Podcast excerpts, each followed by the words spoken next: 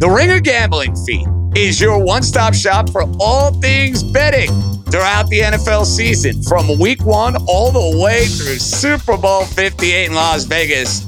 We have you covered every which way. We got our favorite futures, we got props, we'll discuss the lines, and of course, we'll throw in a few parlays. That's a given. So, whether you're a sharp or a square better, we'll be breaking it down in terms hopefully everybody can understand, and we'll try to win some money along the way. So be sure to subscribe to the Ringer Gambling feed on Spotify or wherever you get your podcasts. This episode is brought to you by State Farm. There's no better feeling than a personal win, and the State Farm Personal Price Plan can help you do just that. Talk to a State Farm agent today to learn how you can bundle and save with the personal price plan. Like a good neighbor, State Farm is there. Prices are based on rating plans that vary by state. Coverage options are selected by the customer. Availability, amount of discounts and savings, and eligibility vary by state. This episode is brought to you by Modelo. What does a true fan look like? It's cheering the loudest. It's never missing a game, no matter what. And for that, you deserve an ice cold reward because you are a fighter, and Modelo is your reward. Modelo, the mark of a fighter. Shop delivery or pickup options near you at ordermodelo.com. Drink responsibly. Beer imported by Crown Imports, Chicago, Illinois.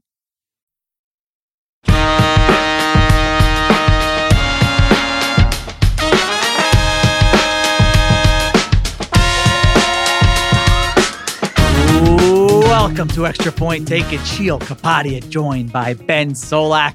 Wild card weekend is over. We've got eight teams left. The Bills are one of those teams. The Steelers are not one of those teams. The Bucs are one of those teams. The Eagles are not one of those teams. We've got seven job openings, and do we have more coming? Who knows? Jim Harbaugh meeting with the Chargers, Bill Belichick interviewing with the Falcons. So much going on. Benny Souls, how you feeling? Yeah, what a wild card weekend. Just five blowouts and then also nail biting Lions, Rams, the most drama you've ever seen in your entire life. We did this for Jared Goff. Bonanza. Uh, super wild card weekend, man.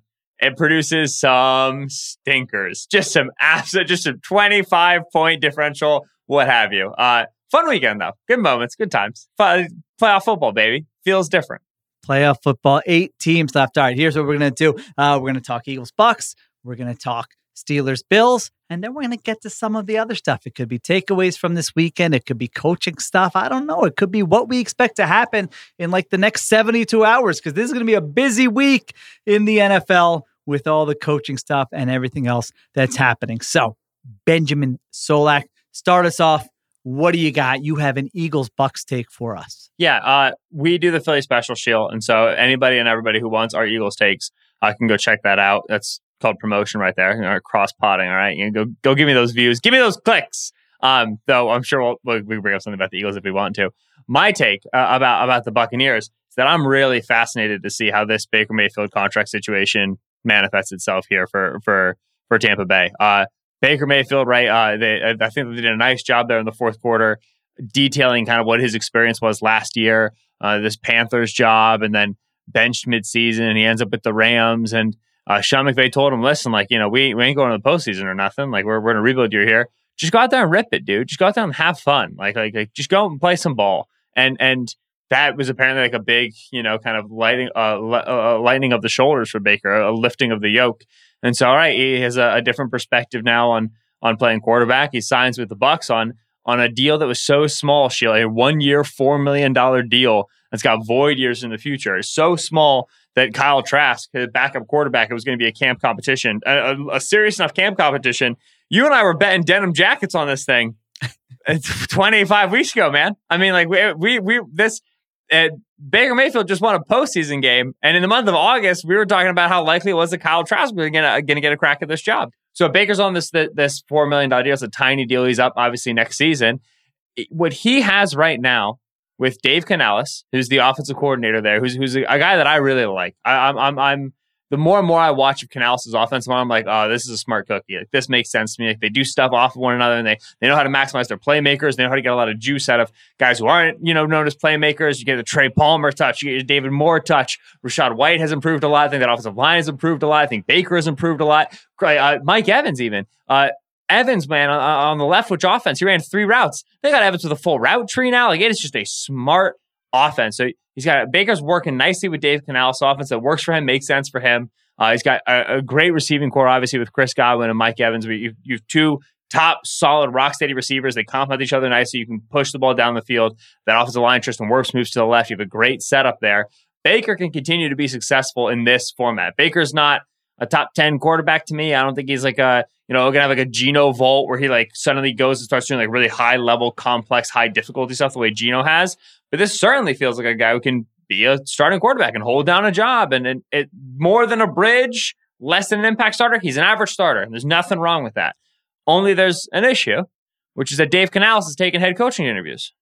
Mike Evans is a free agent, right? Uh, this this this environment works nicely for Baker, but the plan for the Bucs was kind of always to say, okay, like we'll kind of feel out this year, and then we'll see if we want to commit to an offense with Baker Mayfield and commit to this in the future, or if we want to kind of tear down and get younger and, and, and enter the future. Are we going to keep Todd Bowles? Are we not going to keep Todd Bowles? This is one of the last eight teams standing. This is they they, they won the division. They didn't win it pretty, but they won the division. They just beat the Eagles. The Eagles are not a good team. They're a fake good team, but they beat them. So now you're in this tricky spot where you play in the divisional round and you like your guys. You like Todd Bowles and you like Baker. How much do you like him? How much do you like? Well, how much money do you like Baker Mayfield for? Do you like him for 30? Do you like him for 32? Like him for 34? Like, I don't, I, I, I've been impressed with Baker this year. I don't like him at that number. And if you're choosing to move off of the Baker Mayfield of it, then you're choosing a world in which, all right, it probably makes sense to seriously consider the Mike Evans contract. I think you bring him back since Mike Evans and he's the franchise, but like you have to have that conversation. If you lose Dave Canales, what's what's the plan there afterwards? Like they're at a very very tricky crossroads. The cro- you, you don't have to deal with the crossroads yet. If you're lost, you would, but you don't. Deal with it next week and go visit the Lions. Probably get beat around the, the yard a little bit. That'll be okay. Um, but this is a uh, the, the further that Baker pushes this, he, he performed well against the Eagles. He played well. He plays another good game against the Lions, win or lose. It becomes a really sticky situation where, where you you have to be honest about how good Baker can possibly be and kind of what the ceiling is there, while also wanting to acknowledge that you need to reward a guy for winning the job, holding it down, and performing the way he did. He won you the division, he won you a playoff game. Really, really, and and this with the Dave Canales potential move, with the Mike Evans contract going on, a lot of balls in the air uh, for the Buccaneers to juggle here when we as we approach the offseason. Yeah, they're in a weird spot as a franchise. We both thought they were going to stink, uh, stink this season. Under six and a half wins, better. Ben Solak, right here. Yeah, there, there you go. So now they're in the divisional round of the playoffs. I mean, so first of all, like great job by them. This was supposed to be a season where they didn't do anything post Tom Brady era. You know, they kind of get their cap in order, they figure out their roster, what direction do they want to go in, and here they are. They win the division. Uh, they kill the Eagles in the first round. They're a well coached team. I mean, I'm always going to have issues with some of the game management stuff with Todd Bowles, but he is a terrific defensive coach. Uh, you you saw what they did today. I mean, they put Jalen Hurts and that Eagles offense in a blender, and and then I other thing I like about Todd Bowles, he went outside. This should be like a lesson the coaches. Like he didn't know Dave. He this wasn't someone he worked with for eight years, or he, like this was someone he did not know. He did a search. Who do I want to hire as my offensive coordinator? Who's doing good things offensively that I like? Who will I interview? And he takes a shot on a guy. What a process. What a novel process, NFL head coaches, to search kind of, you know, cast a wide net and try to find the best person for the job rather than some guy you went to college with 25 years ago. Oh my gosh, it can actually pay dividends. So he absolutely deserves credit uh, for that as well. And their offense, I mean, they're squeezing everything out of that offense. Like this is what you want. I always say the more with less stuff. I mean, you, you can't argue that there are like a bunch of coaches who would be getting more out of this Bucs offense. You simply cannot. So uh, Dave Canales deserves credit. Now, I do think the most likely scenario is obviously, and there's surprises all the time. We'll do our preview show on Friday. Most likely scenario is they lose to the Lions next week. Mm-hmm. And then I think they probably just need like a breather. Like, all right, let's, that was a fun year. Let's reset. What do we want to do now? I don't think it's necessarily let's just you know i think you're obviously keeping todd bowles uh, after this but it's not necessarily hey what's the next step we can take in the nfc like they need to just kind of chill and figure it all out. I mean i don't think you go rushing to sign baker mayfield to some monster contract and the quarterback contracts are tricky as we know. Geno smith you know he got 25 million a year. Uh, jimmy g got 24 million dollars a year. That's the low end of a veteran starting quarterback contract. So you have that, and then you have the high end of backup, $8 million. And is there something in between there that would make sense for Baker Mayfield? I just don't know, you know, Ben, and, and what are your thoughts on this? Like, let's say they lose next week, Baker Mayfield plays okay. Do you like are there teams out there who are going to go be rushing to sign? I mean, teams have had all kinds of chances to take a flyer on Baker Mayfield. And I know it changes from one year to the next, but just given what his market was last offseason to this offseason, I just don't know that there are going to be teams out there who are going to be willing to offer him some kind of mon- you know, big deal over $25 million a year that the Bucs have to match. Well, right. So let me flip that question the other direction. Uh, get to the end of the season, Bucs uh, Baker Mayfield out of contract, you know, uh, uh, a dispute negotiation. They're far apart. What's the Bucs' alternative? They're picking 25th overall. Just go sign Kirk. Signing Kirk is just signing late Baker, right? I mean, like go get Tannehill.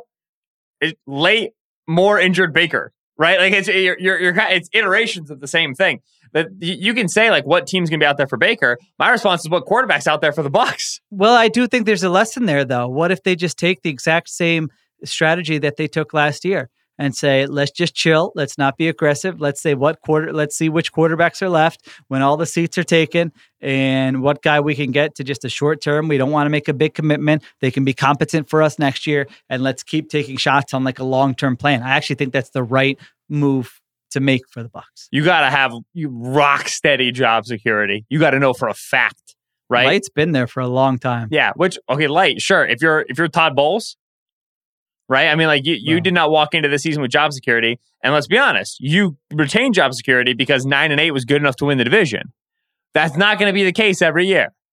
It might be the case again next year, for being honest, but it's not going to be the case every year. So if, if that's what, you know, if it's all right, defense, cheap at quarterback, rotating offensive coordinators, and Mike Evans just never ages, that's treading water. When you when you tread water, eventually at some point, you know, the the the patience runs out from ownership and from the general manager. Like you, you, you need to have direction at quarterback. You need to have a vector, at least in, in, in some direction. And I don't think like, all right, you know, let's hang out and then see what Jameis Winston's free agency market looks like. No, they wouldn't do Jameis. He was at Tampa before. Uh, let's see what who's Jacoby Brissett's market looks Jacoby like. Jacoby Brissett, yeah. yeah. It's always Jacoby Brissett. I don't know why I ever thought to try to do a different quarterback besides Jacoby Brissett. Right? Go trade for Sam Howell. Like, like you can only do so many long shots before you have to try to make a commitment somewhere. I don't know. I wouldn't mind a two year, seventy million dollar. No, that's bad. I can't do it. Eh, they're in a tough Baker spot. Baker Mayfield. Yeah. No, no, no. I started to I'm say it, and then that. I was like, no, nah, I can't get there. No, no, I wouldn't want to do it. All right, we'll say they they are in sort of that middle ground as a franchise. But you know what? If you're a Bucs fan, who cares? Enjoy this. You, you don't, you know, there are many fan bases in the NFL that can tell you it's not often you get to watch your team in the divisional round of the playoffs. And I think if you're a Bucs fan, I always say the mm-hmm. best seasons as a fan are the ones that come out of nowhere. And this was a season where you probably had no expectations for your team. And guess what? They're still playing. They got a playoff win. So nice job by Jimmy them. Garoppolo signed with the Raiders 72 over 3, 24 per. Baker? I would not want to do that personally if I were the Bucs. In my head, I'm like, that's fine. But then I remember how I felt when the Raiders signed Jimmy to that deal, and I was like, this is the worst thing that's ever happened. Yeah. So it's diff- it's a difficult reality to square right now. I don't think he's going to have a monster market. Even uh, listen, if they if they beat the Lions and that's possible. They're only six point underdogs and get to the NFC championship and he plays really well. We might be having a different conversation. If it's what it is right now, I just don't know that this season totally changed his market from what it was last season. All right. My take is a simple one. I'm just, I'm just, you know, I'm looking at this Bills Steelers and what's ahead, Solak, and I'm just saying thank you, football gods, for giving us Bills Chiefs, baby. Here we go. Mm-hmm. Wild card weekend was about the young bucks. It was about CJ Stroud and Jordan Love emerging and pulling off upsets. And don't get me wrong, I can't wait to watch those guys. We'll talk more about them. But next week, to close out the best weekend of football in the NFL, we get Chiefs Bills Sunday evening for the third time in four seasons. Two years ago, we got the 13 seconds game. This time, the game is somehow in Buffalo. Imagine six weeks ago, I told you the Bills will be hosting the Chiefs in the divisional round and they'll be favorites. You wouldn't have believed me. Here's what I love about this matchup, Solak. These are imperfect teams. These are these are great players yeah. who are going to be Hall of Famers who are in the primes of their career. Josh Allen, Patrick Mahomes. But the teams, these will not be the best teams these guys play on. Eh, they've played on better teams previously. They'll play on better teams in the future. These are not juggernauts. Chiefs looked good against Miami, but we know they've been up and down offensively. Bills got crushed by injuries against the Steelers. I mean, we got to keep an eye on that all week. There were guys going out uh, left and right. So we'll see who they have available for that game. But the guy they do have available is Josh Allen who ran for like 70 yards and they had a 52 a quarterback having a 52 yard touchdown run uh, you know almost unheard of outside of Colin Kaepernick. So they've still got him. They can still score offensively. It was just what a month ago week 14 we got a great game in Kansas City the Kadarius Toney game. Bills win that one 2017 so I think like these guys got a long way to go but this will be another chapter in kind of their legacies. I mean you look at the Bills. If they win this game they will be a game away from reaching the Super Bowl in the most improbable way imaginable. For the Chiefs, if they go on the, I mean, Patrick Mahomes going on the road then for the first time in his playoff career. Patrick Mahomes is going on the road. We'll be playing a road football game. He has not done this. Will he go there? Will he put this team on his back? Will he make people like me look incredibly stupid? And he's just saying, I'm dragging this team to the Super Bowl. So we will get into this matchup big time in our second show this week. But just my first take, I didn't have anything great off the game in terms of Bill Steelers. It's just a look ahead where we could potentially get a divisional round game that is better than championship weekend, that is better than the Super Bowl, that is just an absolute classic that we're talking about for years to come. So there you go. That's my Bills take. Yeah, there's one guy the Bills do have amongst all the injuries besides Josh Allen that you forgot about. That's every single attendee at Highmark Stadium. This is a home playoff game, baby. Patrick yeah. Mahomes, 14 playoff games in Mahomes' career, three Super Bowls on a neutral field, 11 AFC playoff games. Every single one of them played at Arrowhead which I learned this weekend is not actually Arrowhead. It's Geha Field at Arrowhead Stadium, which is me. I don't like that at all. So it, I don't, no, I don't understand don't how that, that, works. This yeah. will be the first playoff game that Patrick Mahomes plays on the road, straight on the road in his entire career. And if you're Buffalo, and and and the Chiefs have been a bugbear for you in the playoffs, right? You have lost to this team in the playoffs twice now. The second time you did so was the uh, uh 42 to 36 shenanigans. You've been waiting for this this this comeuppance, right? You're you're 0 2 against the team in the postseason. You explicitly you have known for years now you need to be capable of beating 15, beating Kansas City in January in order to go to a Super Bowl. That's requisite. There's no way around it. You have to plan for that. You now get the game at home. The, the, this is the one, especially with what you've been through to then arrive here. Like this is an opportunity. This, I think, I think the the the stakes with this being in Buffalo are extremely high.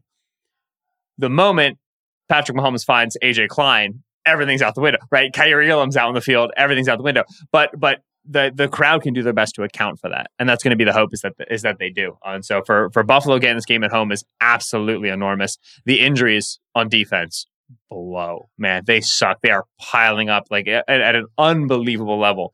The if they aren't able to get only 20 points out of this Chiefs offense this time around, like they did last time, or 17, excuse me, 17 it will be a heroic performance and a feather in the cap of the coaching for Sean McDermott, who like in October, you and I were like, Sean, man, like what is ha- what like this is spiraling is out of control. Here we are, man. I mean, like that defense has been punching above its weight for months now, and they have to do it again at an even lower weight, punch even higher above it this Sunday against Mahomes. What a what a draw that we, we ended up getting Kansas City Buffalo for the Steelers. Uh, Solak, Tom, so Pro Football Talk was reporting you know, this week, hey, Mike Tomlin's in the his last year of his contract is coming up here. What will happen? He was asked about it at the end of his press conference and kind of walked out.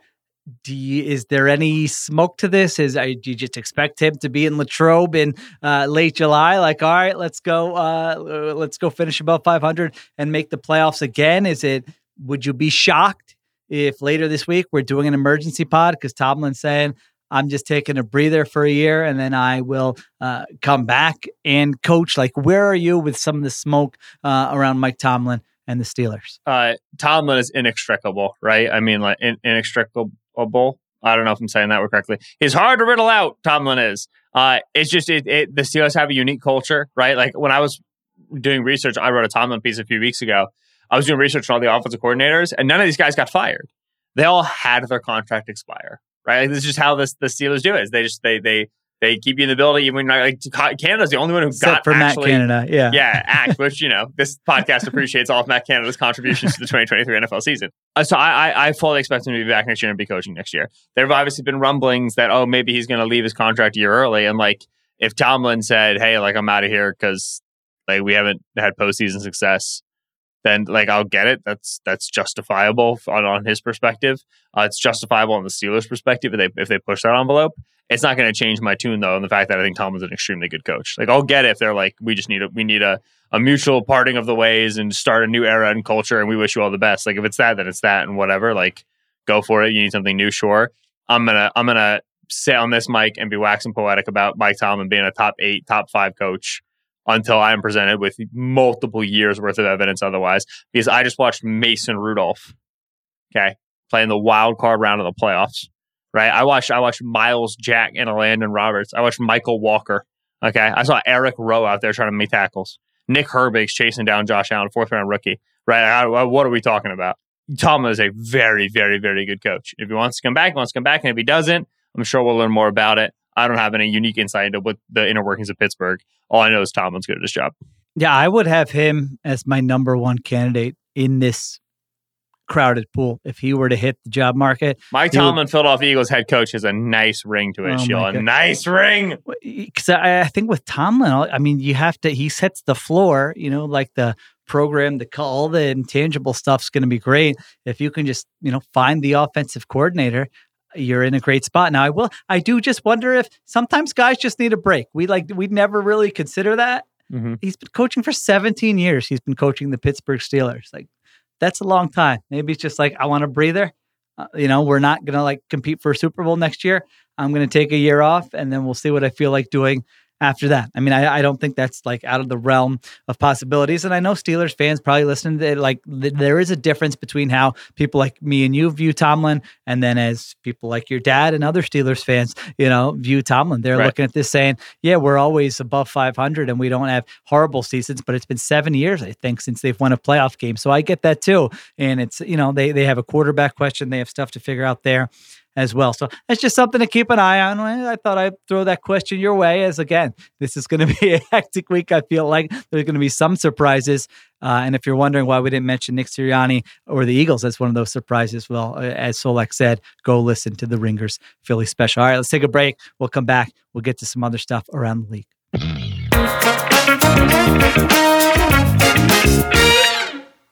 This episode is brought to you by State Farm. There's no better feeling than a personal win, and the State Farm Personal Price Plan can help you do just that. Talk to a State Farm agent today to learn how you can bundle and save with the personal price plan. Like a good neighbor, State Farm is there. Prices are based on rating plans that vary by state. Coverage options are selected by the customer. Availability, amount of discounts and savings, and eligibility vary by state. This episode is brought to you by Modelo. What does a true fan look like? It's cheering the loudest. It's never missing a game, no matter what. And for that, you deserve an ice cold reward because you are a fighter and Modelo is your reward. Modelo, the mark of a fighter. Shop delivery or pickup options near you at ordermodelo.com. Drink responsibly. Beer imported by Crown Imports, Chicago, Illinois.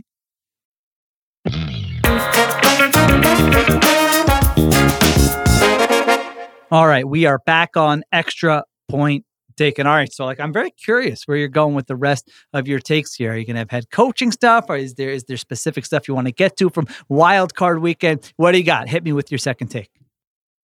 Oh, my second oh, take. Yeah. Oh yeah. With the cheese head on, with a part of it nibbled away because my dog started eating it earlier today.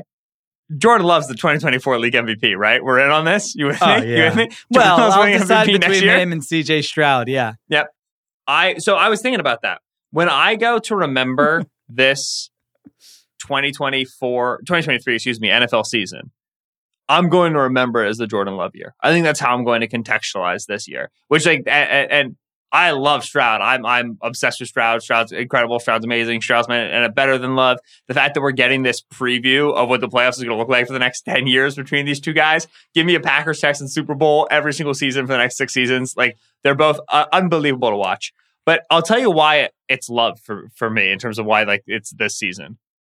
Firstly, the vibe shift, the tone change, the key change in Green Bay it is a it's if you sit back like I, I sat back to like like like you know write a little timeline in the notes and whatever and it was just astonishing three years ago Sheil like the covid year even before the covid year Adam Schefter reporting uh, 2021 NFL draft, but that was after the COVID year. But uh, uh, uh Aaron Rodgers might uh, leave and, and he wants to take over the front office and he's making demands. And Rodgers comes to camp. I'm not making demands. I just think that all these players should be here and the front office is bad. And I miss Ted Thompson and just hard. But like they're winning a ton of games and nobody's happy. Davante Adams is traded away and Rodgers is becoming more and more belligerent. And but he's also winning MVPs. And does he hate Jordan Love? Does he like Jordan Love? Was the Jordan Love pick a waste? He's talking openly about the Jordan Love pick on the Kyle Brandt podcast. Like why wasn't it a wide receiver? Like it was so hostile, so unbelievably contentious within Green Bay. And they just went from that to not just we have a good quarterback, but we have like what might be like a truly great quarterback. I I for the first time in my career, in my life, I did what I promised I would never do. And I said, this guy's kind of like Mahomes when I was watching Love play against Dallas last week.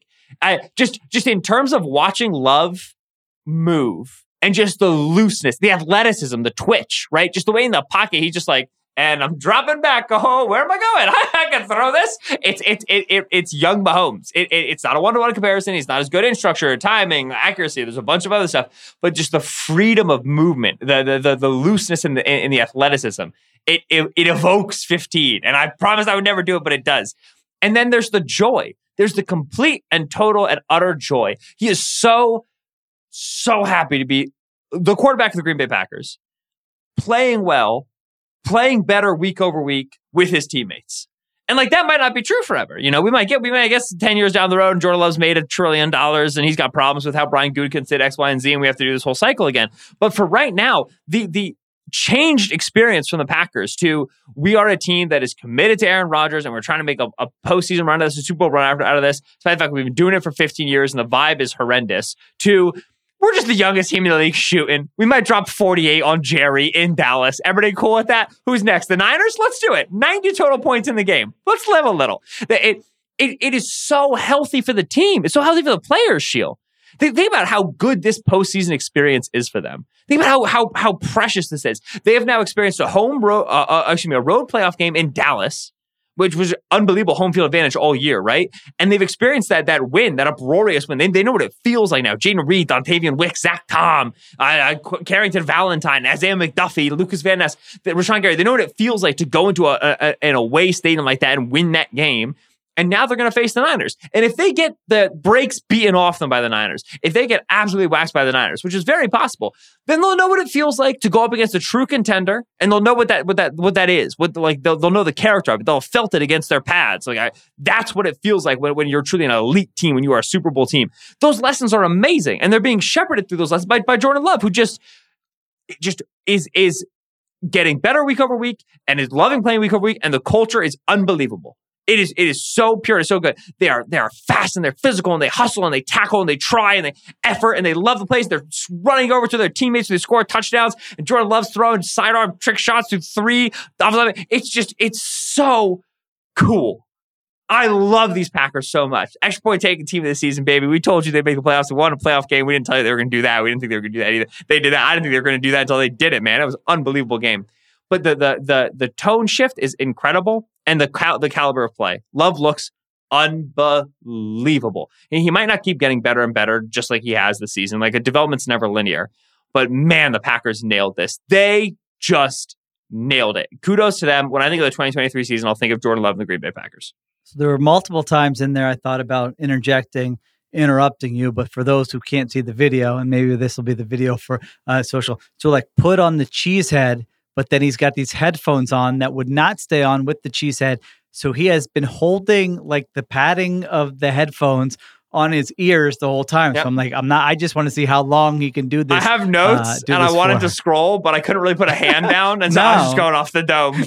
yeah. So that I mean, uh, first of all, Jordan Love is a wildly entertaining quarterback, and that was wildly entertaining for me to watch you have to do that at 1.30 in the morning. Uh, yeah, I've had a lot of bad takes on this pod. Uh, the one maybe I'm most proud of this year is like a month ago when you asked me if I would uh, if I would sign Jordan Love to the Daniel Jones contract contract. And I said, if I'm his agent, I'm not taking the Daniel Jones contract Yes, because we we deserve more. And now he's legitimately should be paid like a top five quarterback. I'm sorry, that's not hyperbole. Uh, I mean, he, he like this guy uh, is incredible. I, I honestly don't know how many quarterbacks I would take uh, over him. It's everything you say. You know what else I love about it?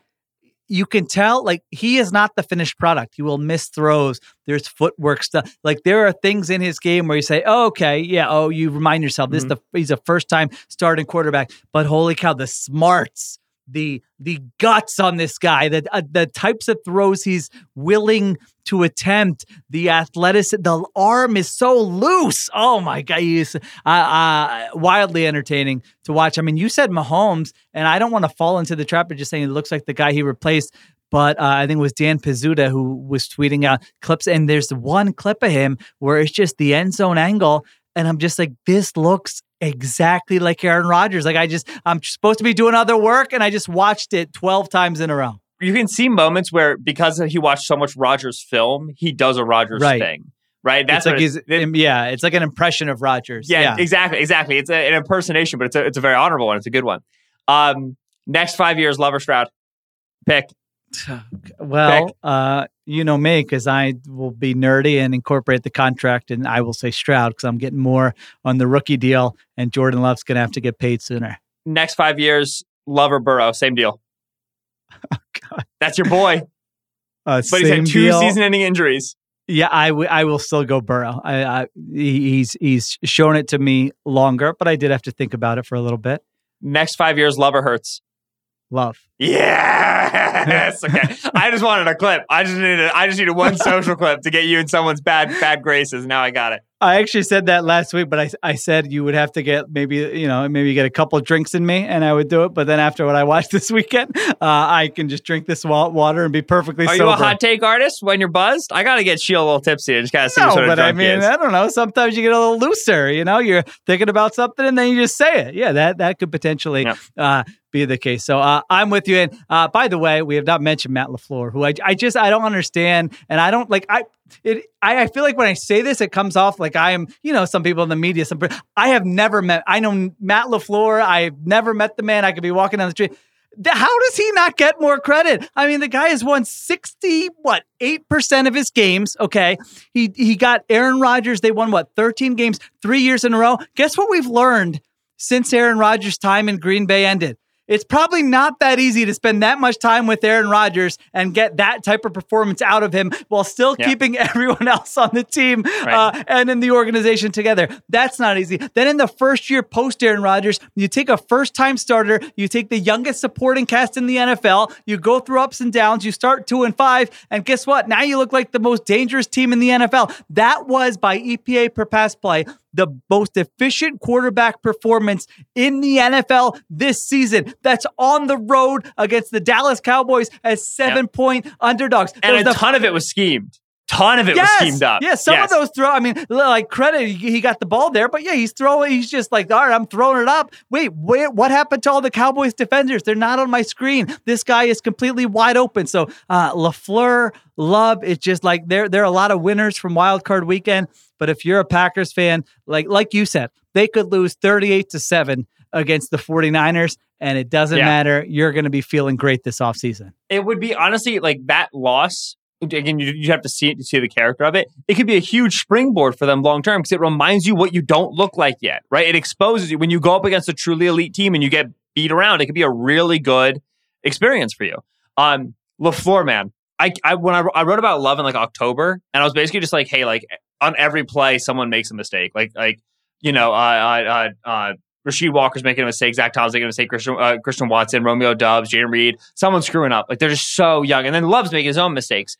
And so there, it was just so hard to see what what Lafleur was cooking. Right? It was just tough because every all the details were were, were missed. They were they were failed. Right? And so it would just everything would be a near miss, near miss. And if you go back and you read those Matt Lafleur press conferences, he was so frustrated. You could tell how pissed he was. He hated losing. He was not used to it. You could tell he was, and like everyone's making dumb mistakes. That he was like, he'd been telling all these young players like, don't make this dumb mistake, and they would do it. You could tell he was pissed, but you could also tell that he saw it. Like, like I, you on the outside, you couldn't see what he was cooking. You could tell he was like, if we just like can get three more weeks under our belt without imploding and without like you guys like the media ruining this. Like if I could just get another month, I promise we'll get it. You could tell he, he like knew he could get it around the corner, and that's so many coaches would get frustrated, and then now guys are benched and they wouldn't know how to get to their guys, or this guy needs this sort of criticism, that guy needs that sort of building up confidence, whatever you know, tough love, easy love.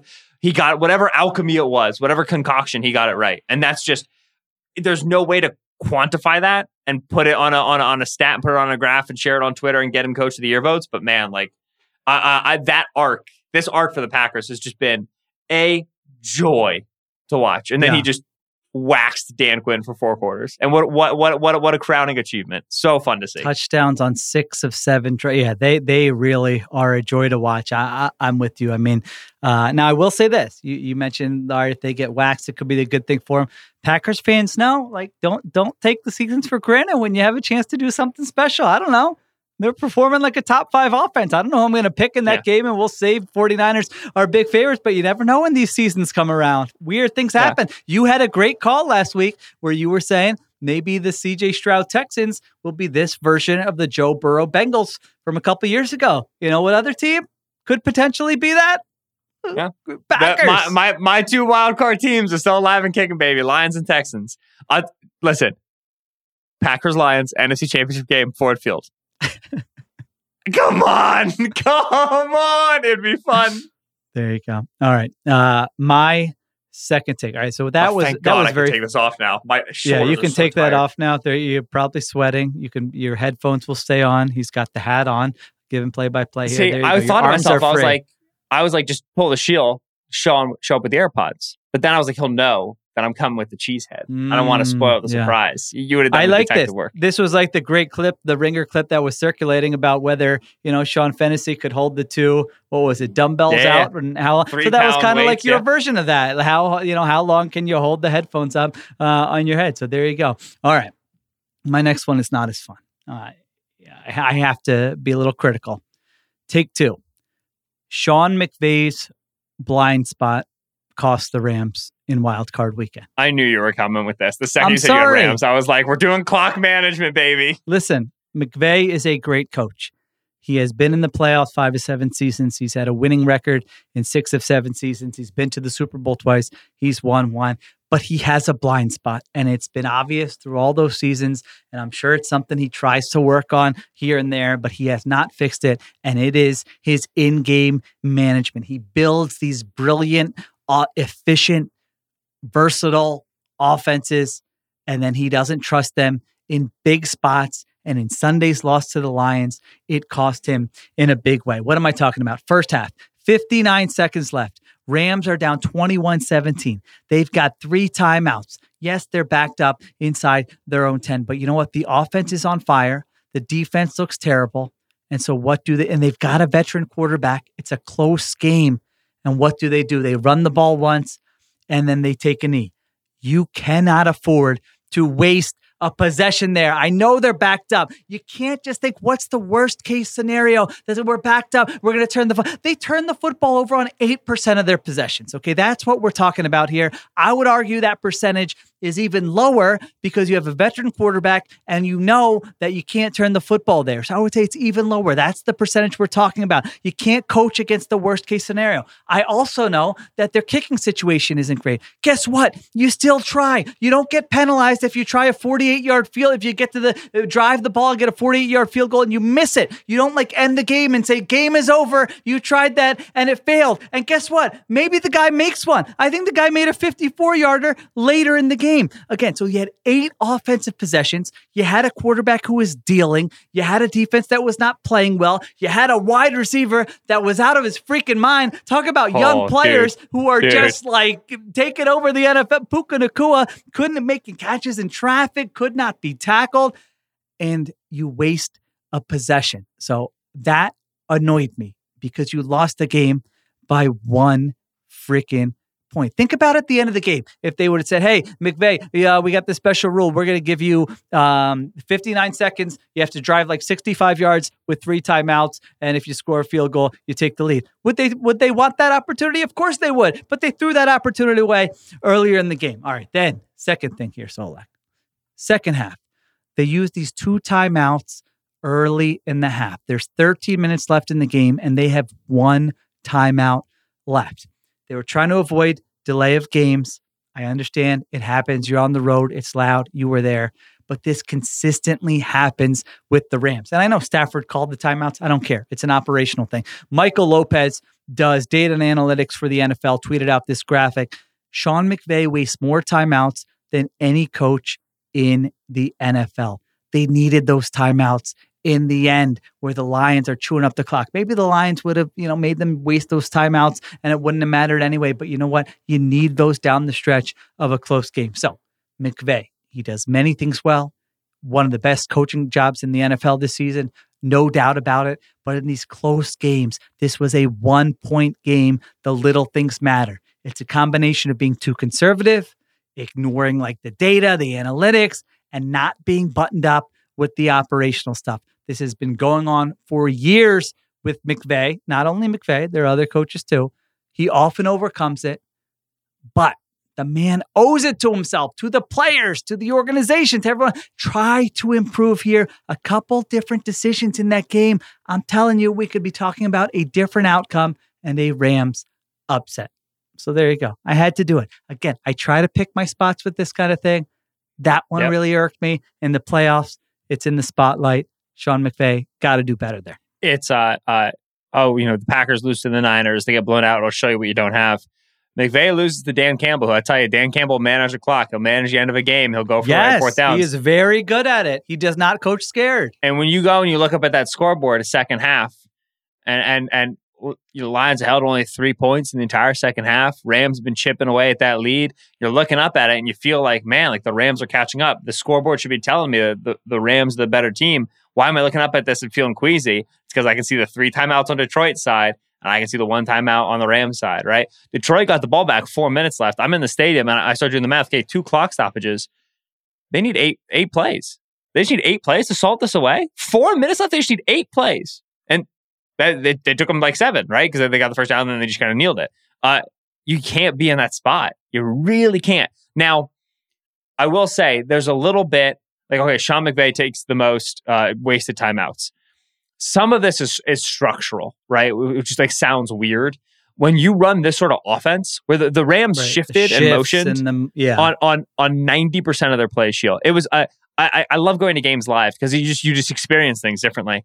It's one thing to watch it on film and be like, "Yep, shift motion, okay, shift motion, shift motion." I got my tunes going, my brain's kind of turned off. Watching it live, I'm like, "Will you stop every play with this?" Just shift motion, shift motion, and and and the poor Lions safeties. Oh my gosh! Okay, you deep, me go, and I run across everything, and you see the chaos that it causes. But when you shift in motion that much, you use a ton of the play clock, and Stafford, Stafford is collecting defensive tells as you shift all those players around. So if all of a sudden Stafford feels like they're not in a good call for what he's eh, eh, learned from the defense, he's gonna go up get to the line and try to change a play. He's doing it. Uh, the, the the first time out they took in the second half, he was at, at six seconds on the clock. He was trying to move Kyren Williams up and then take him back, and then okay, shoot, got we got to call a timeout. So so much of the shifts in the motion helps Puka Nacua go nine for nine for 180 yards and a score. And then the cost is you run the risk of some of these delayed games, some of these timeouts. That it, so it, it- that's the unfortunate thing. It's like I wish you could just be like, all right, Sean, stop taking that timeout and then go. But some of it is like in the structure of what makes his offense so good. With that said, you should probably be okay taking a delay a game, right? Like I was going to say that in the second Yeah. half, and I haven't read anything like definitive uh, Yeah. on this, whether you should be doing that or not. But that's how I feel with you, especially in the second half, right? honestly, it's such an interesting conversation about the edges that make up uh, success and failure in an NFL game. You and I talk about uh, uh, scheme and personnel and, and and clock and time management, quarterback play, and and matchups and all this nonsense. You know what the Rams are going to be working on this offseason? You know what Sean's going to assign to, to one of his coaching assistants? How do we improve our process for getting play calls in and for signaling motions on the road? Like that, no, no one thinks about that. No one writes about that. I wrote 3,000 words about this game. I didn't write a single thing about that. That's what it's going to be. When, when, Sean looks back on this game, he's like, all right, if we were just a little bit better getting our calls in expediently in that environment and then signaling our motions a little bit earlier, getting lined up and hustling, I wouldn't have wasted those timeouts. We would have gotten the ball back. We like that's that's how he's going to think about things. And so, uh, um, that being the weakness of Sean, like tells a lot more of a story about his offense and about his system that I think you realize. But to go up against Dan Campbell, who you know who motions the second most in the league, I think I think well, I think it's one is the Rams, like two is the Niners or whatever. The Lions are right up there, and Lions had the home stadium and they had the advantage, and they don't have as many of those procedural issues. And Dan Campbell tends to have his timeouts when he needs them, and so it's an area for McVay to improve absolutely. And it's and it's right to be highlighted because they lost and they lost a one point game and very thin margins, and and the timeouts were pretty much the deciding factor for the last four minutes. Yeah, the end of the first half thing, honestly, for me personally, annoys me more because that's just in your control. Like, trust, come on, trust yourself, trust your players, trust the quarterback and go and try and score. Don't be thinking about, well, if we turn the ball over here, it's a disaster. Like you should not be thinking that way. You're losing. You're losing by four points in this game. The Lions had gone up and down the field. Because I mean, you you gave a great explanation for why the timeouts they why that would happen. I'm sure that would probably be his explanation. And I can yeah. say you just take the delay of game, but I think both of those were on third down. So now all of a sudden you're going third and even longer. Well, you don't want that either. It's like a high leverage spot. It's not first and ten where you have multiple chances to make up for those those five yards. So that's harder. Um, but the, you know, and, and this is a, like a, a continuation again um, with McVay. So he does all the big stuff like so, so well at an elite level. It's just the little things in these games, these close games that can be the difference with the game management. So I wanted to bring it up there. All right. What do you got? You got your third take. Okay. Uh, two wild card losers, Sheil, are teetering Ooh. on precipices of of mass destruction and freakout the okay. Dallas Cowboys and the Miami Dolphins. One of them should walk away from the ledge. They're fine. The other one, uh, t- there's probably it's probably the mass destruction time, and the freak out would be justified, understandable, and I think it makes sense. Uh, do you have a guess as to which is which? All right, so my third take is actually about the uh, the Dallas Cowboys. All right, so one you're saying don't one you're saying don't panic. One yeah. you're saying you're absolutely right to panic. I think you would probably you. I'm now I'm getting inside your head. Get inside my head. The Dolphins have to uh, panic, you would say, and the Cowboys don't have to panic? I don't know. Dis- it's hard. I'm very disappointed. I thought we Wrong. knew each other. No. Listen. Dolphins don't have to panic?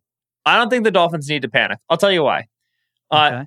Firstly, to, to contextualize, uh, Dolphins did their exit interviews today, right? Mike McDaniel, Chris Grier speaking. Uh, some big highlights, right? Asked about Christian Wilkins, who they were trying to negotiate a contract with, defensive tackle. And Chris Grier said, you know, he, he, he wanted to prove it year. He played unbelievable. He's earned the right to be a free agent. It's like, wait, what'd you just say? He's earned the right to be the free agent, so he's not. You let him walk. Okay, like all right, we're just we're just we're just saying it in January, I guess. Um, Mike McDaniel was asked uh, during this press conference, uh, did you think at all about giving up offensive play calling? Which I'm that I'm qualifying that as the sign of like, okay, they're close enough to the precipice that I can put them in this conversation asking Mike McDaniel if you thought about giving him offensive play calling. Once you hit the offensive play caller change, you're kind of in a tricky spot. Asking it to Mike McDaniel is astonishing to me. Right? I'm like, starting I, the next show by asking you if you're thinking about giving up podcast. All, all, all, I do every time, hey pops, how you been? Family doing good? Dogs doing good? You've been thinking about giving up play calling at all? Just checking in and testing. Uh, I think there's a warranted conversation between separating Mike McDaniel, the schemer and designer, who is, in my opinion, unparalleled, even amongst Kyle Shanahan and the rest of the league relative to Mike McDaniel, the guy who says plays into a mic on a Sunday, because he should have just unparalleled even amongst Kyle Shanahan. Yeah. Woo. Yeah. No. In, in, in terms of in terms disagree. of in terms of stuff X's and O's stuff done, I mean, like the Kyle's offense has been dramatically affected by what Mike's been doing in, in Miami the last two years. Like my, okay. Mike, Mike well, is the become, best coaches steal. Yes, I'm just, I'm just saying, I'm saying in terms of again, in terms of the schemer, the designer, the innovator, like Mike is is, is there. Mike, the play. This caller, is the offense are... that completely sucked on Saturday. We're talking about the same team. Yeah, well, they're Sorry, playing go ahead. I'm interrupting you. Back right. That go was ahead. not supposed to be the feature part of this take, Sheil. Mike, the play caller, I think there's some warranted criticism. I think he got away from running the ball too much too often this year. I do think that's fair. With that said, uh, the the number one reason why the Dolphins don't need to walk away from the precipice, in my opinion, or excuse me, they, they don't need to fall off the precipice. They can walk away. They don't need to panic. Is because of the absence of Jerome Baker, because of the absence of Jaelan Phillips and Andrew Van Ginkel and Bradley Chubb, because of the absence of, of Xavier Howard, the absence of, of Jevon Holland. This was an extremely banged up team in the second half of the season, especially on defense. Offensive line, they had injuries. They lost Robert Hunt. They lost Connor Williams. Terron Armstead was in and out. They, they lost Raheem Mostert. They lost Jaylen Waddle. Like they they had a lot of injuries. That happens. It does. And the good coaches coach around it. I think they they generally like Vic Fangio kept this defense afloat with some bad personnel, some personnel gaps. I think for quite some time. I don't think they they they failed to clear that bar. I just think the injuries really really counted up on them late, which made it hard for them to hold the Bills off from the division, and then counted against them as well in that loss to the Chiefs. You also lost a, a game in 30 degree weather. You're gonna like you're the Dolphins. You're gonna be bad in cold weather. You live in Miami. Like I, there, I strongly some... disagree with this. This, Tara. Yeah, I don't. I don't want to interrupt you again, but yeah, finish okay, your. No, go ahead. What you got? I mean, they were one in six with a minus 110 point differential against playoff teams this year. They had one win against the Dallas Cowboys. Their offense on their final 16 possessions of the season, one game with the AFC East on the line, the other game with uh, their season on the line, the playoffs. They scored one touchdown on 16 possessions. And then the biggest reason why I would be panicking if I were a Miami Dolphins fan, and they're not going to want to hear it, we just talked about Jordan Love and CJ Stroud and Josh Allen and Patrick Mahomes can your guy, to, I mean, Tua Tagovailoa, can he match them on a playoff run for three games to get to the Super Bowl? I don't think so. I'll tell you, a take I was workshopping that I didn't include in the show was that the Dolphins cannot pay Tua Tagovailoa this, right, so I'm gonna this get offseason. The okay, reason, sorry, the, the reason why I wanted so to I let you go. I strongly disagree. Yeah. yeah. The reason why I wanted to let you go is I figured that you would land there. Uh, and that's because I haven't said the name yet. I haven't, I haven't, I haven't named the quarterback yet. I've been talking around him. Uh, I think there's a lot of mitigating factors for why the Dolphins uh, uh lost in the margins and they had a lot of personnel de- deficiencies late in the season. Now, the absolute number one reason why the Dolphins were losing games late in the season and and, and against playoff teams is Tua. Tua is, uh, is is not good enough to consistently go up against playoff defenses and beat them. He doesn't have the talent, uh, and that's it's been evident on Tua for a while. Uh, Tua has been a system quarterback. He's been a limited quarterback. He's been elevated by the personnel. He's been elevated by the scheme. It's been my number on Tua since day one. He played that game against the Chargers in week one, and I was like, holy smokes, this might be new Tua. And then kind of by week six, week seven, new Tua was gone, and we were back with what we had. Uh, you said they absolutely can't pay him. I wouldn't pay him, right? If I, if I if I run another the show, I wouldn't pay him. I'd be looking for quarterback alternatives this year. I'd be trying to get them into the building. You're approaching. He's on his uh, fifth year option to be exactly uh, clear, so he's under contract yeah. for 2024 the fifth year option on Tua. What I will say is, I have some evidence that you can pay him because the Niners paid Jimmy and kept that thing chugging for years and then stumbled on a seventh round rookie who could do much of the same stuff, plug and chug him in there. Hey, turns out he was even better than the old guy, and they kept it stepping. The Rams paid Goff. And then a year later, we're trying to trade that contract. And they found Matthew Stafford and they sent multiple first round picks, got Stafford in the building, and won a Super Bowl.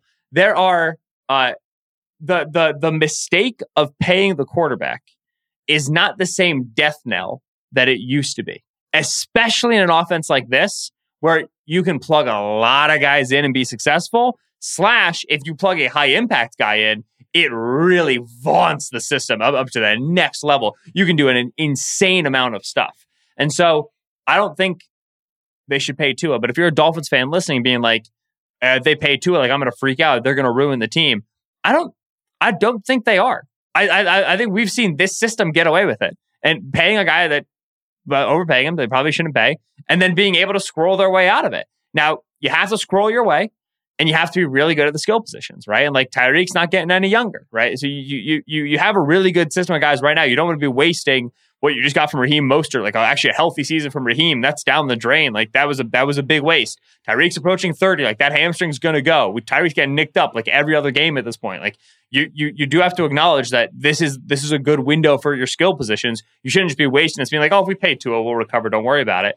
But I think Mike and this offense is so potent right now across the league that they can roll Tua back out there next year and still be very successful, and they can pay Tua and even if I think it's a huge mistake, once they figure out it's a huge mistake, I think they'll be able to get out of it and be just fine. And so I don't think you need to panic as much in Miami about the Tua situation as it would initially appear. I mean, I'm just looking at the way they ended their season. I mean, 22 points against them. Now, I don't have all the advanced numbers, but 22 points against the Cowboys, 19 points against the Ravens, 14 points against the Bills, and then seven points against the Chiefs. I mean, I like like the offense didn't have answers uh, down the stretch. It's the second year in a row they were much better in the beginning of the season than they were at the end of the season. Can you get out of bad quarterback contracts? Yes, that's not the goal. Like you don't want to be in a situation where you do that. You mentioned it. Tyreek Hill's going to be what 30 next year. Is Raheem Mostert going to be healthy next year? Jalen Ramsey is another year older next year. Like what is the like what is their path to competing for a Super Bowl? next year? Is it is it just that the defense stays healthier and lifts them? Like the offense, do you think how, like the offense is not going to be better next year than it was this year unless Mike McDaniel now has a plan C. But again, down the stretch of this year, you know, he wasn't really coming up with answers that were stifling these great offenses. And they built a lot of their resume against teams that were not great this season. I still like Mike McDaniel. I still, I, I agree that he's a bright uh, offensive mind, but I just see a ceiling on this version of the Dolphins. And I don't see a path next year for them getting better. I see them as more likely a team that's going to take a step back. Like they, like they really should be looking for who is the quarter. I mean, Tua, yes, the the weather was horrible. I understand it. I mean, there were like three like throws behind the line of scrimmage in the first half of that game in short yardage where if he makes those, we might be talking about a different game. It wasn't just it's not the, and then yeah, I mean the physical I think he's a good quarterback. He's accurate. There's stuff he does well. Absolutely. He's better than I thought he was going to be when he came into the league. He had a very good regular season, but there are just aspects of you mentioned you said right. talent which yes there are just limitations physically to what he can do compared to what other people can do that would have me like I, I think it puts a little bit of a cap on you unless you unless you land in one of these years where yeah you know like like you said Jimmy Garoppolo got to a Super Bowl it's not like you can't do it but is that what you're going for? Jared for? Goff got to the Super Bowl in 2018, right? Got yeah. there. He was that was the year he got punked by Fangio, he got punked by the Eagles, and then obviously we all saw the Super Bowl, and then they extended him in 2019, and then they won a Super Bowl in 2021 with Matthew Stafford. Right? I think the, the I can't stress this enough. I think it'd be a mistake to pay Tua, and I've been of that opinion for a couple years. Uh, I think it's a lot easier to recover from that mistake than uh, we realize. I like uh, five or six years ago, like the Wentz thirty million dollars dead sounded like like absolute hell on earth, right? It was like they're, they're, they can't escape.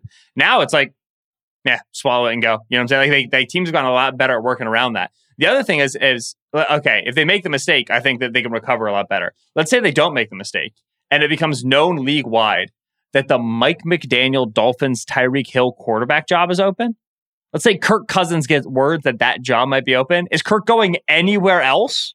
Not a chance, right? And so it's a good job to land a guy if and when they decide to pull the trigger. So I think I think they're a lot more capable of re- a recovering from a Tua mistake than than than uh, than I think it, the the national perception would have it be, and b they're probably also just more capable of winning with Tua than we expect them to be. They were really unhealthy this year, and that I think has to go acknowledged as they now exit the postseason. So that's why my Dolphins panic is not as close to the precipice as I think uh, uh it is for a lot of people. Okay, Mine is much higher. Let's take a break and then let's get to your Cowboys one, and then I'll finish with my Cowboys take.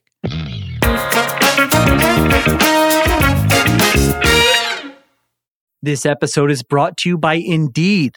We're driven by the search for better. But when it comes to hiring, the best way to search for a candidate isn't to search at all. Don't search, match with Indeed. Use Indeed for scheduling, screening, and messaging so you can connect with candidates faster and listeners of this show will get a $75 sponsored job credit to get your jobs more visibility at indeed.com slash ringer NFL. Just go to indeed.com slash ringer NFL right now and support our show by saying you heard about Indeed on this podcast. Terms and conditions apply. Need to hire? You need Indeed. This episode is brought to you by Atlassian. Atlassian software like Jira Confluence and Trello help power global collaboration for all teams so they can accomplish everything that's impossible alone. Because individually we're great, but together we're so much better. Learn how to unleash the potential of your team at Atlassian.com. A-T-L-A-S-S-I-A-N dot com. Atlassian. Tap the banner or visit this episode's page to learn more.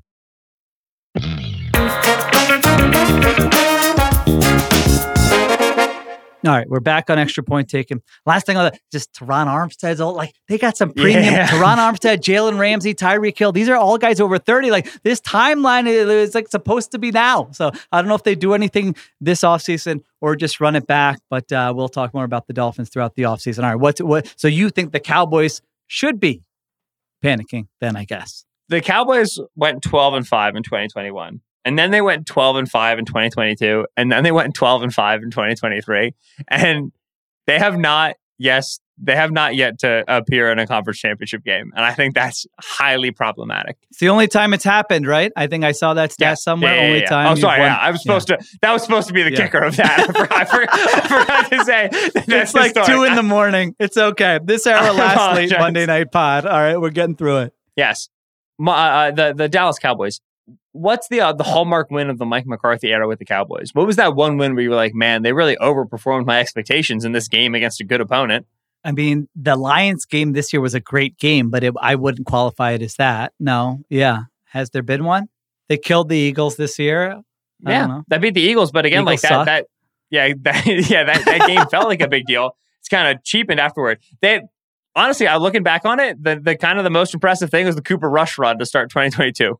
Oh, hey, winning with the backup, nice. Like they haven't really done uh ha- had some wins where you're like, wow, like what a what a what a a, a, defining win for the Mike McCarthy era. What a feather in, in in the cap for the Mike McCarthy era. Uh, McCarthy uh, went and, and and and and hired Dan Quinn, right? Dan Quinn's going to be our DC, and Dan Quinn's largely been a good DC, and, and they've been successful, and they've had a ton of turnovers, and they've been a top ranked defense. Yet they keep running into Sheil, the most common system in the league, in the Shanahan system, and getting deleted, right? They and and they just continue to field lighter and lighter defensive tackles and lighter and lighter linebackers, and then wonder why they can't stop the run. Uh, the the Dan Quinn like defense it's been solved for a bit. It's been solved since 2016. They're they're just trying to kind of live on the talent of players offensively. Kellen Moore for the first two years, then Kellen Moore's out of the building. Mike McCarthy's in the building. Dak Prescott had a ton of interceptions. Oh, now he's really good. Kudos to Mike McCarthy. Are we sure? Because it feels like it's just Dak making great throws, right? Uh, they went and they got Brandin Cooks. Like that was the big addition to the wide receiver room. I think overall that was like uh, it didn't hit the way they really wanted it to hit. They sent Amari Cooper out, uh, expecting Michael Gallup to kind of pick up a lot of that slack. I don't really think that hit the way they wanted it to hit. Jake Ferguson for Dalton Schultz was nice. Zeke Elliott out of the building, uh, and Tony Pollard. He's going to be our bell cow back. I don't really think that was as successful as they wanted it to be. The Tyler Smith draft pick, left tackle to guard, was nice, but overall, like I haven't seen really McCarthy elevate this offense uh, over three years. I'm not sure what what what McCarthy's doing besides winning regular season games he should win. And and certainly winning them by a lot of points and very big home winning margins and okay that's great whatever. But with with Dallas you've you've paid a quarterback in Dak and he's very good. And, and you had a coach in Jason Garrett who was producing winning seasons. Like you already established that good in the regular season, not successful in the postseason doesn't cut it. I I am a Dak apologist. I tend to think Dak's very good.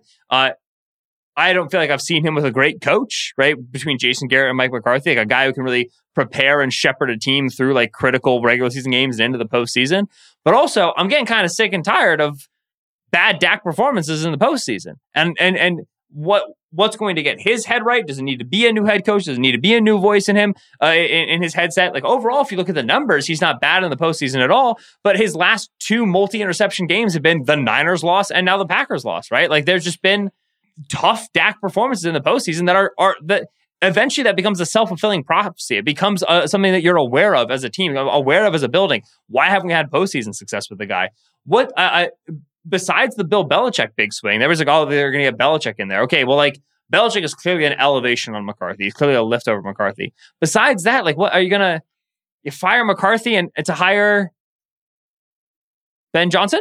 And you're just like, right, we're gonna get a young offensive innovator. We're gonna try to McVay this. Like, I guess like if you hit, you hit, and that's that's incredible. But I, I, I they they've been up against it for so long. They've been up against the ceiling for so long. You start to get exasperated. You start to just get flummoxed. You start to, you, you reach the end of your rope, and you're just holding on, trying, hoping something's gonna come for you. Like Dan Quinn keeps being an issue for you in the postseason. But can you move on from Dan Quinn? His the defense has been good. Dak Prescott's been an issue for you in big games. He's been an issue for you against the Niners for multiple seasons. Are you to move on from Dak? Dak's Clifford. He was an MVP candidate two months ago. Something in the alchemy isn't working here in Dallas. And there's one name I haven't mentioned the same way I didn't mention Tua in the Dolphins thing.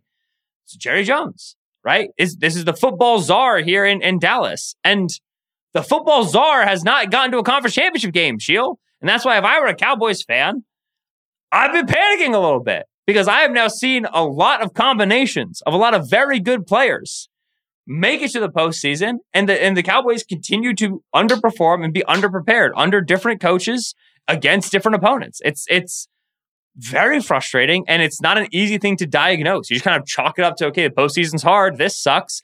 But I'm I was I was born in '97. You know that that one Dallas Cowboys conference championship game I watched. Me neither. It didn't exist. It wasn't real, right? It's not in my lifetime. And so if you're, if you're Dallas, you kind of feel like you're, you're, you're you got an empty deck.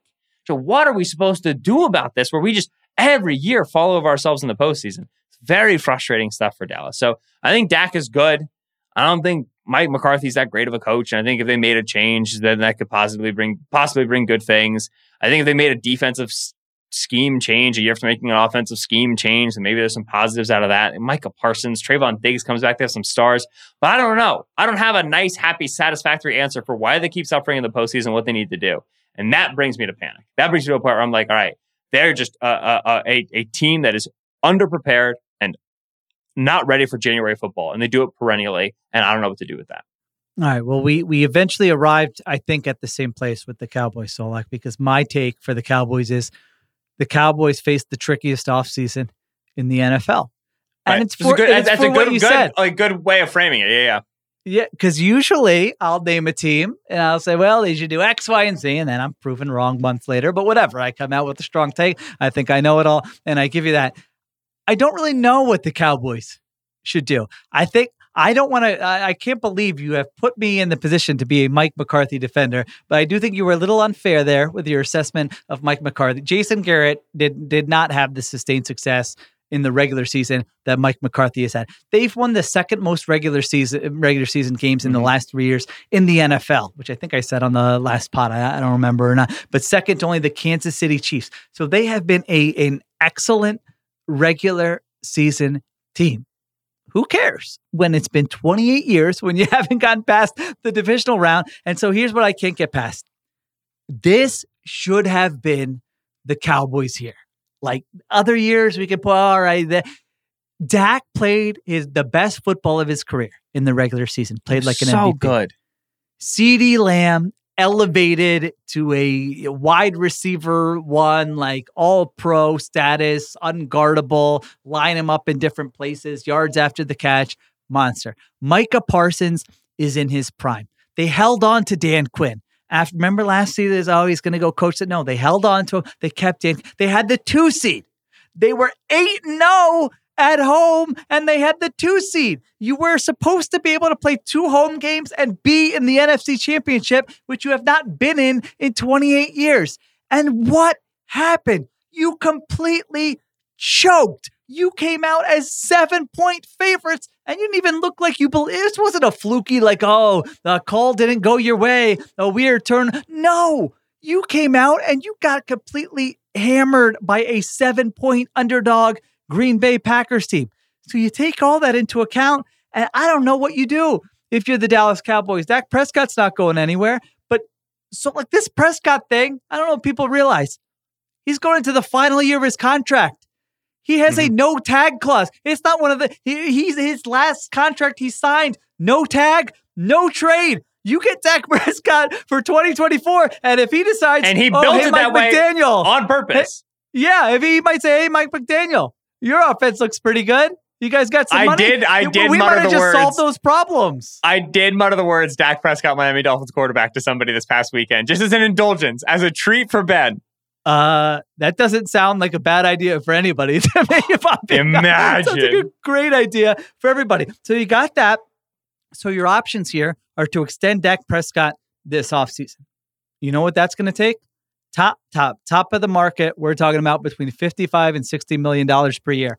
Are you doing with that with a quarterback who has not gotten you out of the divisional round in the last eight seasons? Does Dak Prescott want to do that? Those are very tricky questions. If you don't do it, You've got a quarterback entering the final year of his deal, and he could just leave after 2024, and you've got no succession plan. That sucks. At coach, like I said, you got McCarthy's winning all these games in the regular season, has not gotten done in the playoffs. You might lose Dan Quinn, your defensive coordinator, this offseason. Like you said, maybe you get better, maybe you don't. Do you take a big swing at Bill Belichick? Is that going to solve your problems? Is that going to be a marriage that's going to work? Bill Belichick with Jerry Jones and your personnel department?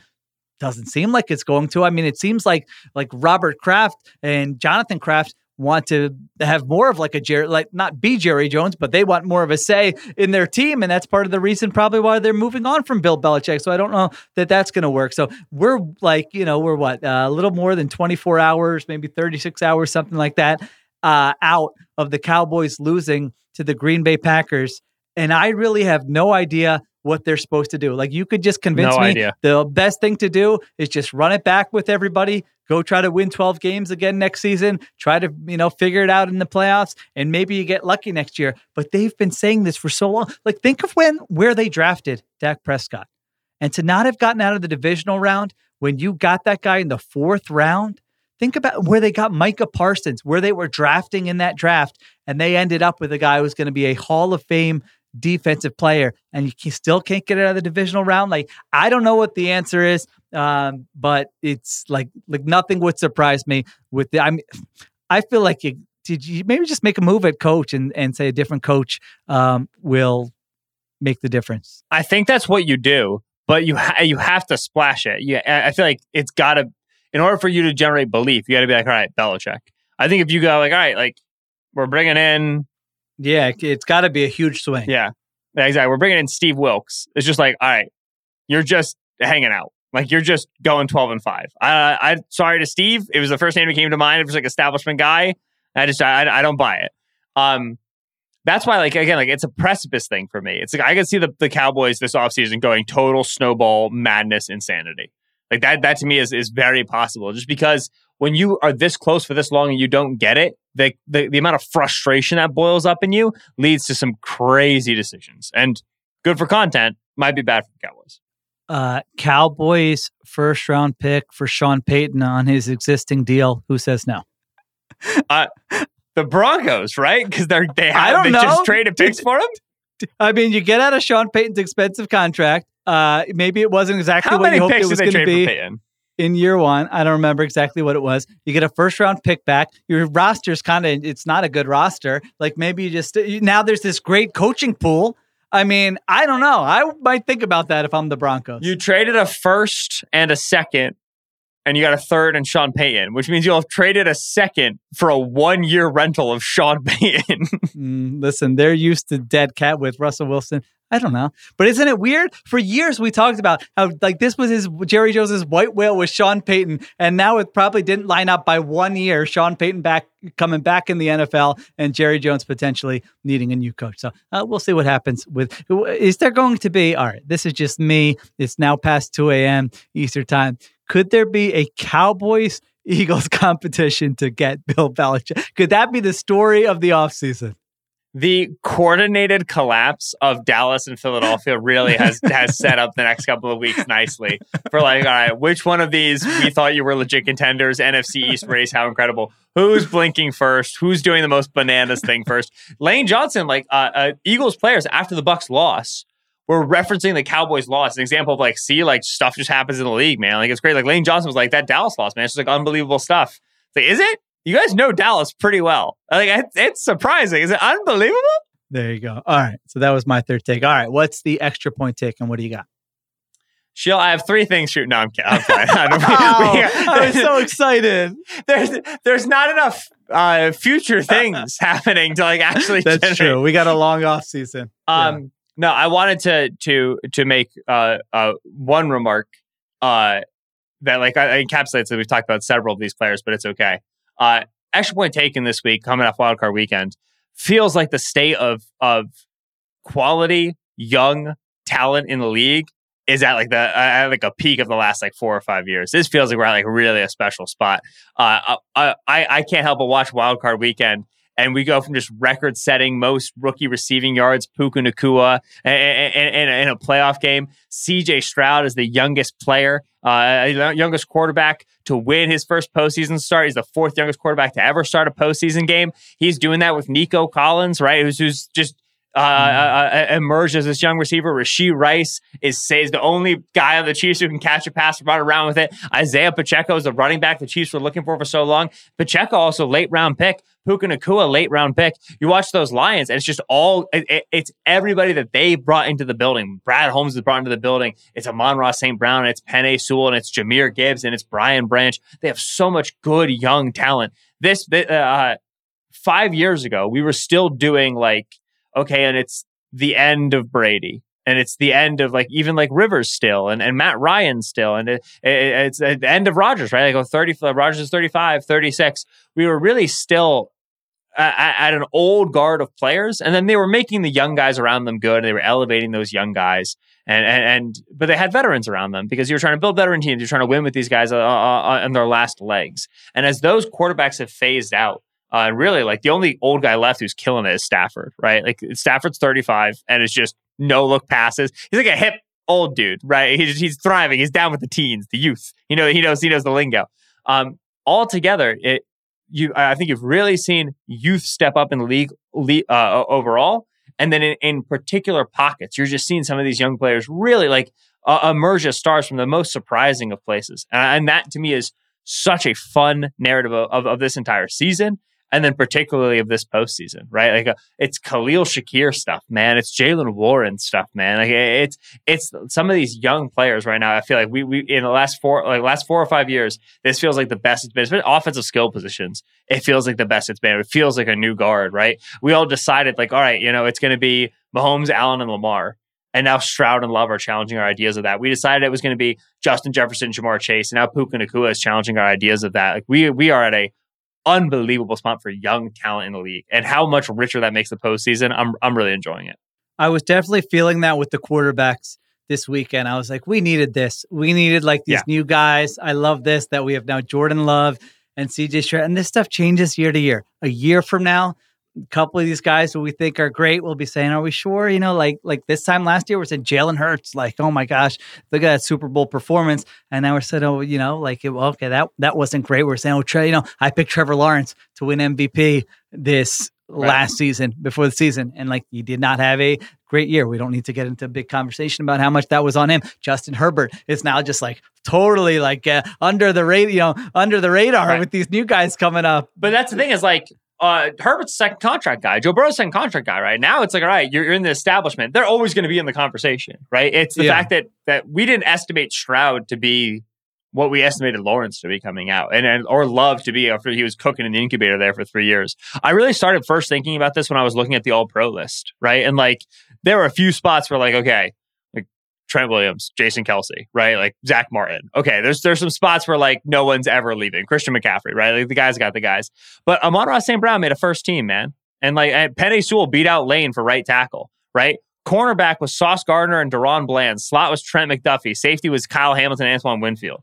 Kids are here, man. The kids are here. They are right now. And they are they are lapping, uh, not lapping, but they are clearing some of the, the guys that two or three years ago we thought, oh, the, these guys will handle it for forever. And maybe two or three years from now down the road, we're going to be talking about some kid in college and, and you know, it'll be Ben had a short term take or whatever. But I, I the all pro list and watching the wild card weekend, man, seeing Puka live was really the thing for me. Where I was like, this guy in the fifth round and Ooh. he just dropped 180. What a game. Yeah, un- unbelievable performance. Uh, the state of youth in the league right now is awesome, and that's good. That's good signing, good news for everybody. Just like a like an epic game from Puka. I mean, this team lost, but my god, takeover stuff in a playoff game. He had, he had nine catches on nine targets. It was the first game all season that a player was nine for nine. Uh, it's a hundred percent success rate as a target, right? And then on the tenth target, the Lions finally break up the pass, and that's the game-winning play for them. It, it, yeah, it, it took them ten targets to stop him once, and it was the one that they needed. What a what a moment! That one in the middle of the field where he just rose up and was getting crunched and just fearless. Oh my God, that was a lot of fun. All right, that will do it for this episode of Extra Point Taken. This is our last Monday night show of this season, but my Really? goodness, Oh, yeah. I think so, right? I mean, Oh, like late huge. late Monday night. This Right. is I'm late. to say, late, you don't want to get on and, and record at 11 next Yeah. week? No, No, games? Just do no. it for fun? We'll do, we'll do uh much earlier, but uh, yeah, Solak and I will be back on Friday for the next episode in this feed where we will talk about the divisional round matchups. Eight teams, four games for a chance to advance to championship weekend. And hey, if there's breaking news between now and then, obviously we will have that covered here as well. Okay. Thank you to Christopher Sutton for producing. Thank you to Eduardo Ocampo for the video production. Additional production supervision by Conor Nevins and Arjuna Ramgopal. We will talk to you later this week on Extra Point Taken. Thanks for listening and have a great week.